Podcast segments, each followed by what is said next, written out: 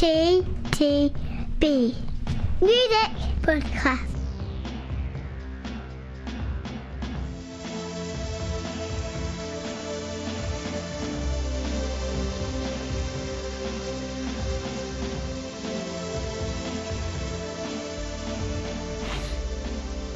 Oh.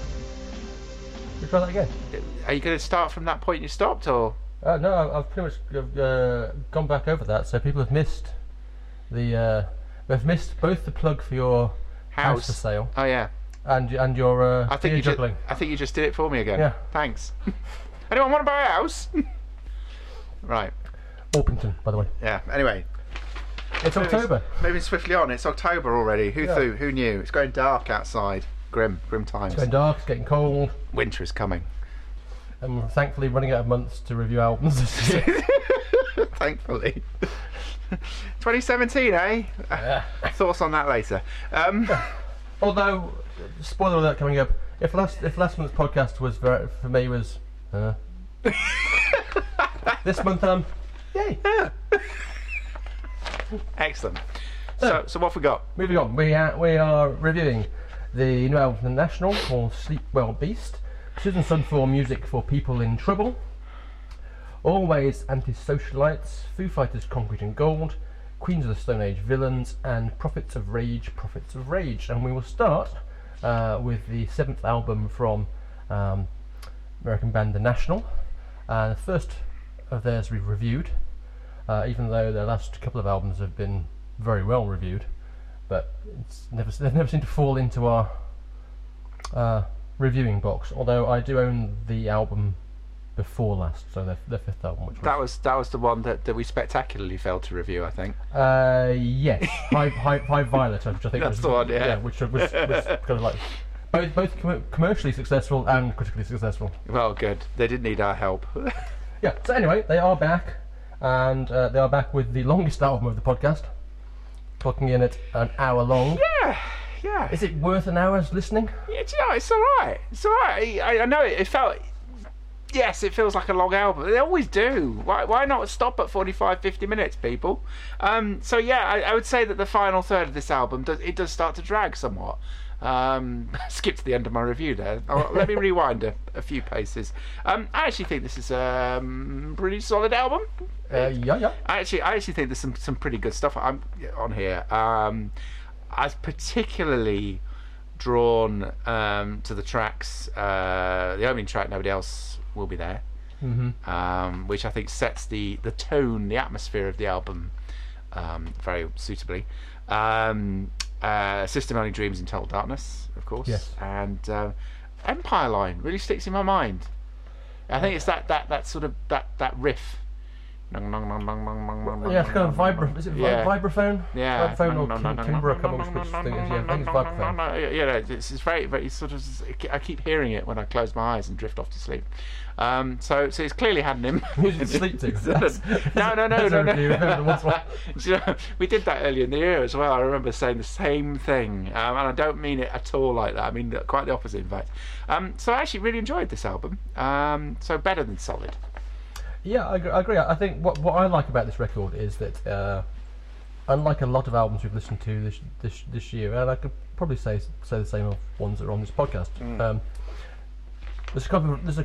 there's a variety to the sound. Yes. Of the record. It's not a one note. No.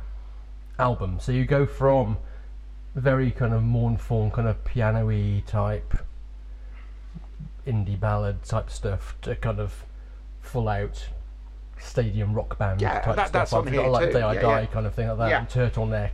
Yeah. For those who like apparel mentioned in their apparel, even mentioned in their songs, we've got some more coming up later in the podcast. But Turtleneck starts it off, and obviously there's the System Only Dreams in Total Darkness, which I believe is the single off it, which is. The vocals on that, particularly in the backing vocals near the end, reminded me a lot of. Tim Finn, so it actually has that kind of crowded house kind of vibe to it as well, I think, which is good. I agree with you also, though, that if there is a criticism, it's that some of the tracks probably go on too long, and therefore the album goes on too long. That's what I mean. It doesn't feel like an overly long album, but it does start. There is that drag towards the end, and I think that's what it is. It could be just more succinct. Yeah, although I do like some of my reviews. Although I do like the final track, Sleep Well Beast, as well. Yes, and yes, that's a really yes. That is a long song, but actually that kind of works well as a kind of long song. Absolutely. Moving on, I like that. Yeah. Moving on, we move on to the winner of our album of the year just a couple of years ago. Yeah. Susanne Sundfør. For an album that was very kind of electronic pop. Yeah. She is back with a new album, which is very much not electronic pop, to say the least. Very much a stripped back and bare, very acoustic.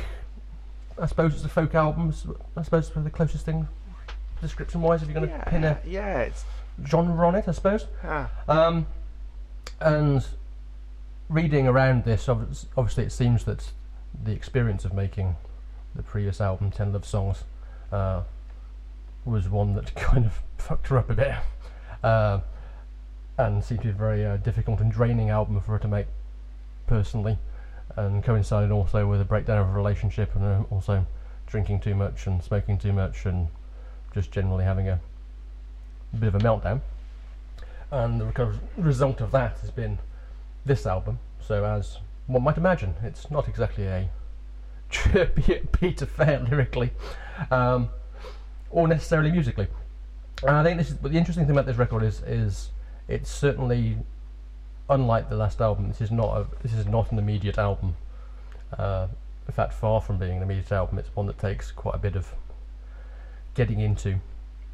However, I think when you do get into it, I think it's actually very worthwhile. I think the kind of theme of the album is summed up quite nicely by there's a song, lyric in the opening song Mantra that says, "I'm as empty as the earth," which I think kind of encapsulates quite beautifully where she is at mentally at the start of this record, and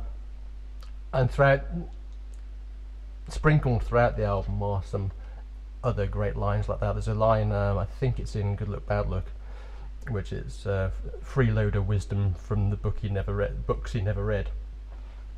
I kind of like that idea. You know, you've all met those kind of people that kind of spout stuff, quotes from people and quotes from books they've clearly never read the whole book, kind of thing. And I kind of like that idea, particularly of when you're talking about an ex. As a kind of piece, I think the more you listen to it, the more it kind of comes together as an experience almost, rather than just an album. And as you'd expect from her, there are also kind of weird instrumental interludes and strangeness that you wouldn't necessarily expect in a song. So again, with Good Look Bad Look, you have kind of a 2.5 minute song that it seems to stop, and then it suddenly kind of starts up again. You've got a kind of final minute of kind of sax led kind of smooth jazz, which I really like. Usual bit of weird talking through it, particularly this guy sounds like a Scouser, but apparently he's not a Scouser. He's not? No, but it's also quite funny. And of course, there's also John Grant, her label mate, who appears a couple of times, but particularly on the final track, Mountaineers. And you can see why the label wanted them to go together, because their voices match well. Yes. So overall, I said it's not an easy listen. It takes work to get into, but the more and more I have listened to it, the more and more I like it. This album will chime a chord with anyone that's been through a period of mental anguish or illness, whether it's the result of a breakup or any other form of loss. It's an album I've that had an immediate chord with me, but actually, as you say, it was not an immediate album. It was not as immediate and as joyous as its predecessor. No, it's not one you immediately walk around singing and humming. But actually, I think it's probably one of the most rewarding albums we've ever that's quite a bold claim, have had the pleasure of reviewing. Mm. I think actually there's an understanding every time you come back to it, you get more and more from it, and it's very, very rare that you actually get an album like that where I know we talk about repeated listenings and you know the magical third listening and it all falls in place, but actually with this you just keep going and going. It's like an onion, just keep picking back the layers of it. No, I agree. I mean her vocals are her ability to use her voice is absolutely stunning. You know, she has such a powerful instrument inside her. Yeah. It's fantastic. I mean, you've touched on sort of some more of the lyrical content, and for anyone that was a huge fan of the previous album, you may find it difficult first to sort of equate that this is even the same artist. Very true. Yes. I mean, there are echoes. I mean, I think it's The Sound of War with the very long synth-driven instrumental in the middle of the album. Obviously has echoes back to previous work, and as the album progresses I think there is more and more sort of noises brought back in, and again I think that sort of represents the journey she's on in the album. It starts very gently, it sort of offers you know, a quiet space or a quiet space of calm, and then gradually sort of builds back up. And I think, and again, anyone that's been through the process of The Music for People in Trouble, is indeed the title of the album is. Anyone that's ever been through that sort of process will kind of will equate with, you know, the quietness needing to be re-established as it is at the start of this album, following the noise of the last, and then sort of gradually bringing yourself back up to you know, a warmer, happier, dare I say, a place. Intriguing, therefore, that the final track is in fact called Mountaineers. Yes. As it does feel like you reach the top of the climb at that point. And a bit like John Lennon's I was going to say debut, you know, John Lennon's first solo album post Beatles, A Course of Therapy. The Plastic Ono Band was often cited as a man going through a process of, in his case, the primal scream therapy, and sort of letting out all the angst about mother and so on, and in a similar way, in a kind of way, this is very similar. It follows a very similar sort of format in that by the time you reach the close of the album, you're in a far more peaceful place. I think that's apt point to end that. Even though I'm going to make you speak again now by saying, "Hey, let's change tone totally and go all indie pop." And the return of and this is another band who featured highly in our. I'm trying to think if it's the same year or not. Yeah, I think it might be. Yes. Also featured highly, and I think did they make the top 5 or not? I can't remember. If not, they were very, very close to their debut album. Yeah. Always. So they're back clearly with a follow-up record, the usual difficult second album. But is it a difficult second album? No, it's not at all. It's different to the first album. The first album had that lo-fi charm. Yes. That a roaring debut. Hanging out the cliches. It often has, but this one, it manages to encapsulate the sort of the shoegazing awesomeness of the first one. Yes. But in a far more polished way. It doesn't feel as rough or as jaunty as the first album, but the fact production-wise it's perhaps a bit more smoothed over, I don't think actually detracts from the band at all. No, neither do I. And whilst it doesn't have any sort of the standout, you know, sing-along Marry Me Archie singles like as that track came for the first one, there is plenty on here to sort of I was going to say almost get your teeth into, but the album's over before you it's a mere 30 minutes long. You know, so it's our kind of record, kids. Yeah, it's our kind of record, but do you know what, for once I actually think, I could have had more of that, which is a good thing, definitely. Yeah, they leave you wanting more. No, it's again, it's so rare these days that you get good indie albums that hark back to that sort of glory period of indie. But this one is certainly up there and highly recommended as a result, if that's your thing. I agree. I think they've, as you say, managed to harness what was good about the debut album and tweak it just enough to move a couple of steps forward whilst maintaining what actually made them charming in the first place. And it is that whole jangly dream pop indie sound that channels various kind of influences from kind of Blondie to the Primitives to even people like Kirsty MacColl, I would say. Yes. And it's a cracking start to the album again. You know, like last time, In Undertow, which she grew up straight in, which I think was the lead single. Yeah. Right. Dreams Tonight, which has that wonderful line in it. You know, if I saw you on the street, would I have you in my dreams tonight? Which I think is it's very kind of sweet in a kind of cliched kind of pop kind of way, but I like it.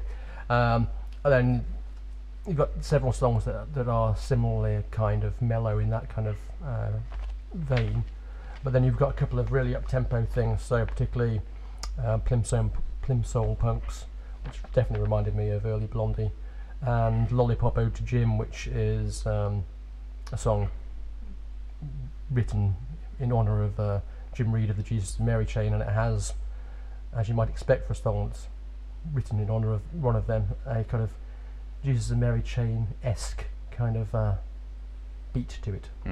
One criticism now maybe is the fact I would perhaps say the final two tracks are not quite as good as the first eight, but it's a minor quibble, because overall I would agree with you that I think two, you know, considering they've now only released two albums, both albums are definitely worth owning. Yeah. Consistently good. We move on to a band that have seemingly been around forever now, you know. And I don't mean that necessarily in a bad way, but and also bizarrely now, and this is perhaps a sad indictment of rock music as much as we've often criticised the lack of new stuff in indie music. If you're kind of thinking of kind of go-to bands in hard rock these days, you pretty much start a list and you write down the Foo Fighters and Metallica, and then you start going so Metallica back, 9th studio album. We reviewed their last album, Sonic Highway, which is that one when they went round 8 cities and did a song in each city, and I think there was a documentary film that went with that, which was quite a jolly record. It's classic rock band. Indeed. Excessive. And back then project. You pretty much, and also you've also pretty much summed up this album there. It's a classic rock album. Yeah. But it is one of yours. It's a solid record. Yes. It's not a great Foo Fighters album. It's not a bad Foo Fighters album. It's a solid album. It ticks all the boxes you'd expect from the Foo Fighters. Adds a bit of extra every now and again, but and also back for the apparel people. T-shirt is the opening song. Very short song. You forgot Plimsoll Punks on the previous. Plimsoll Punks, yes, record. You're right, absolutely. We're just all over the shop. The most interesting thing about this record, I actually thought, is the choice of producer on this record is Greg Kurstin, who is better known for producing people like Sia and Lily Allen and Adele and Pink and people like that. I think they chose him just to have a different kind of vibe. Whether that succeeds or not is, maybe not. I think where it is at its most interesting is obviously when they're doing their couple of Beatles impersonations. Sky is a Neighbourhood. And what's the other one? It's very Beatles-esque, Happy Ever After, Zero Hour. But it's quite funny, really, that those two sound most Beatles-like, because obviously Beatle himself, Paul McCartney, is actually playing drums on the following track, Sunday Rain, which is slightly less Beatle-y in its sound, but there's still a hint of that there. And also, I think what's also interesting is their choice of background singers on a couple of the tracks as well. So you've got on the final track on the album, which is one of the better tracks, Concrete and Gold.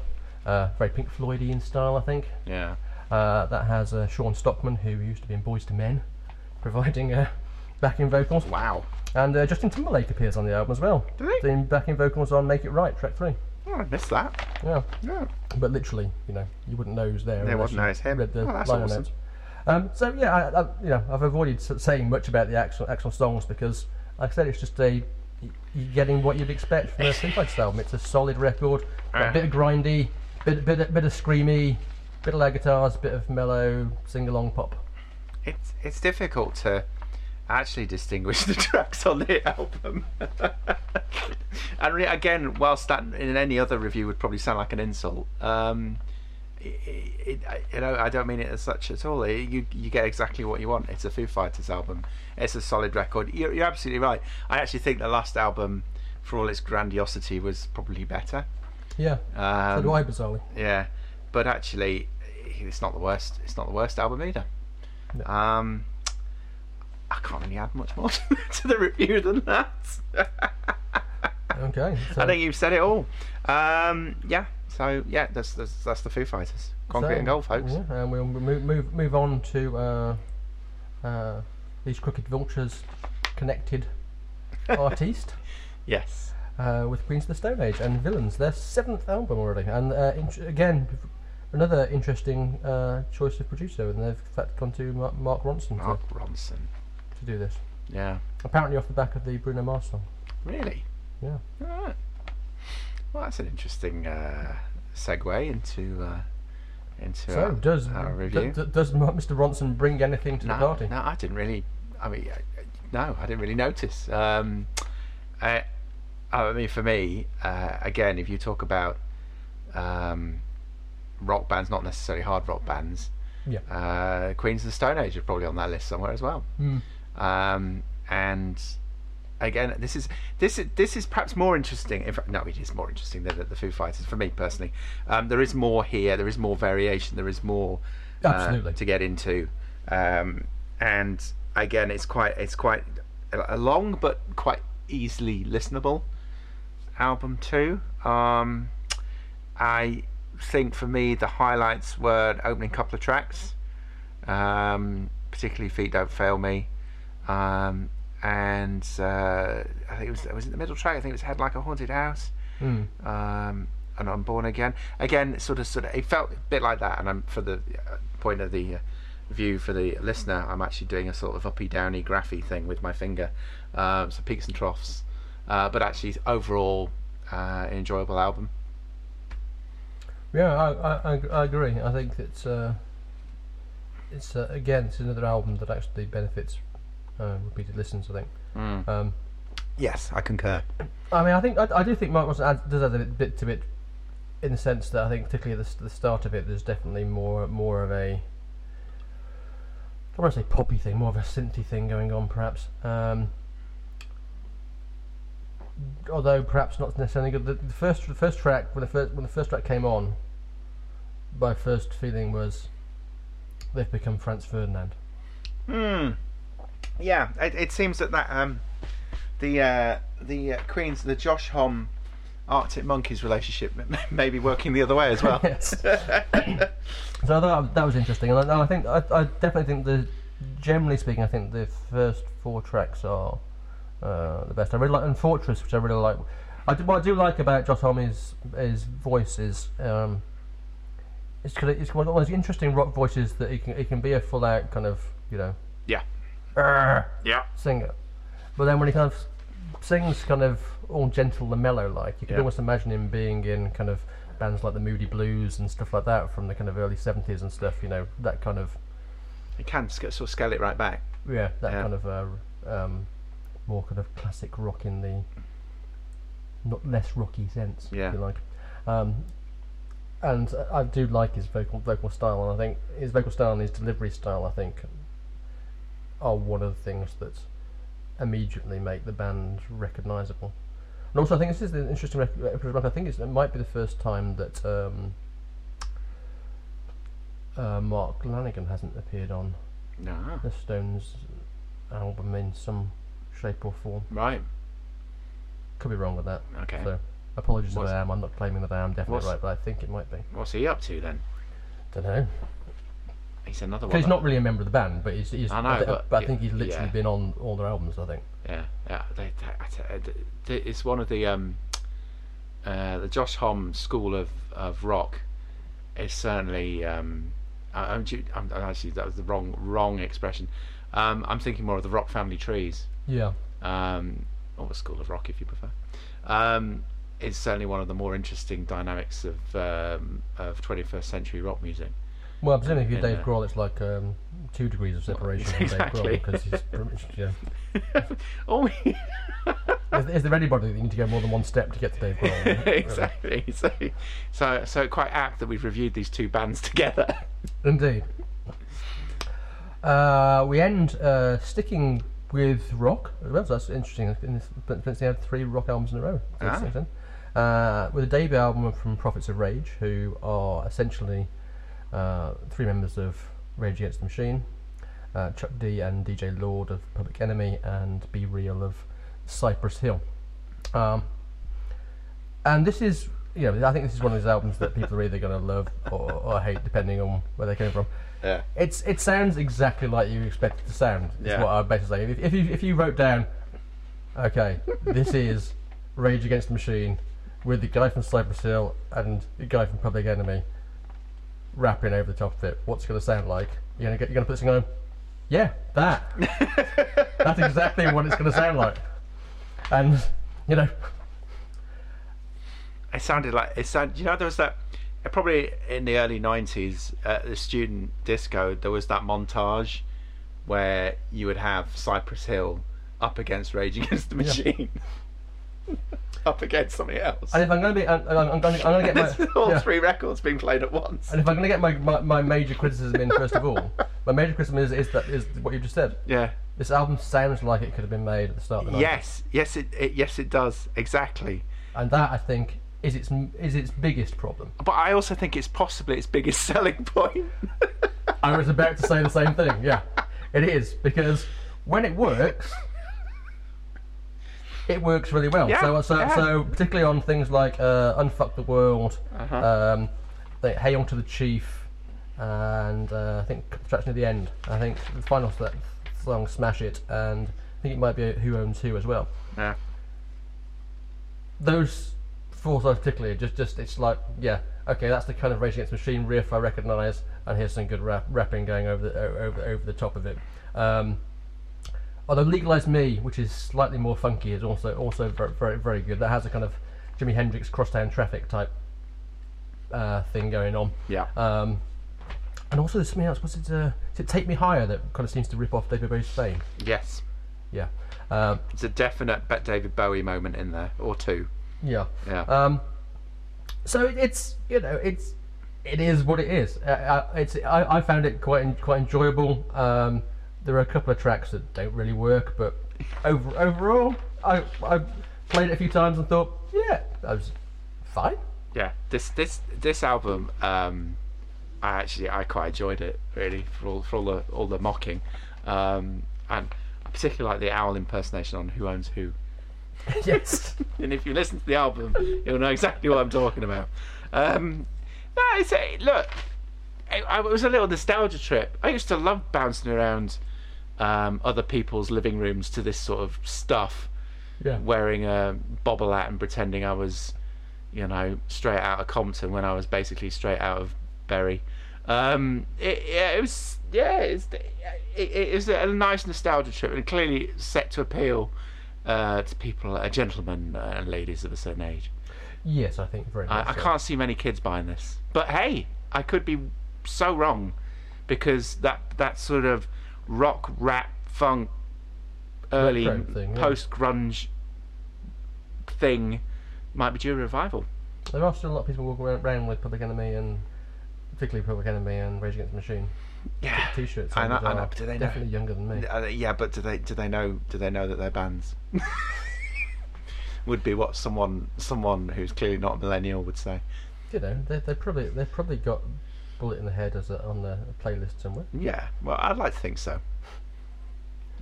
So That's us done for another exciting podcast. Yeah, that was exciting. Like I said, no, it actually was, because I genuinely liked pretty much all the albums. Yeah, yeah. This is a tough call. It is actually a tough call. Yeah. But I think I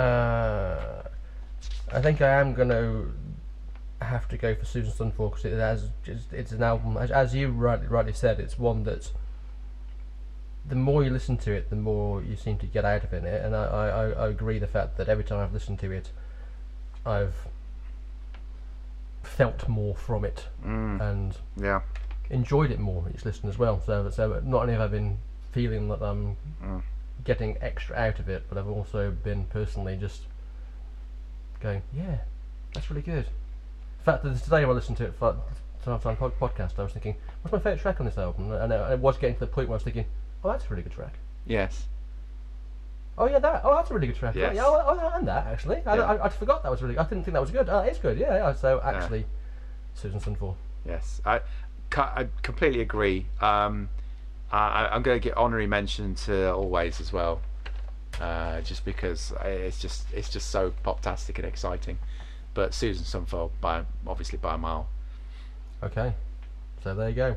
Next time, hopefully, kids, we will be reviewing, possibly, I'm not going to promise anything, Shelby Lynn Anderson, Mora, Not Dark Yet, Wolf Alice, Visions of a Life, St. Vincent's Mass Education, Robert Plant, Carry Fire, Courtney Barnett and Kurt Vile, Lot of Sea Lice, I love that album title, and Squeeze the Knowledge, and we may even get Liam Gallagher in there as well. Excellent. Until next time.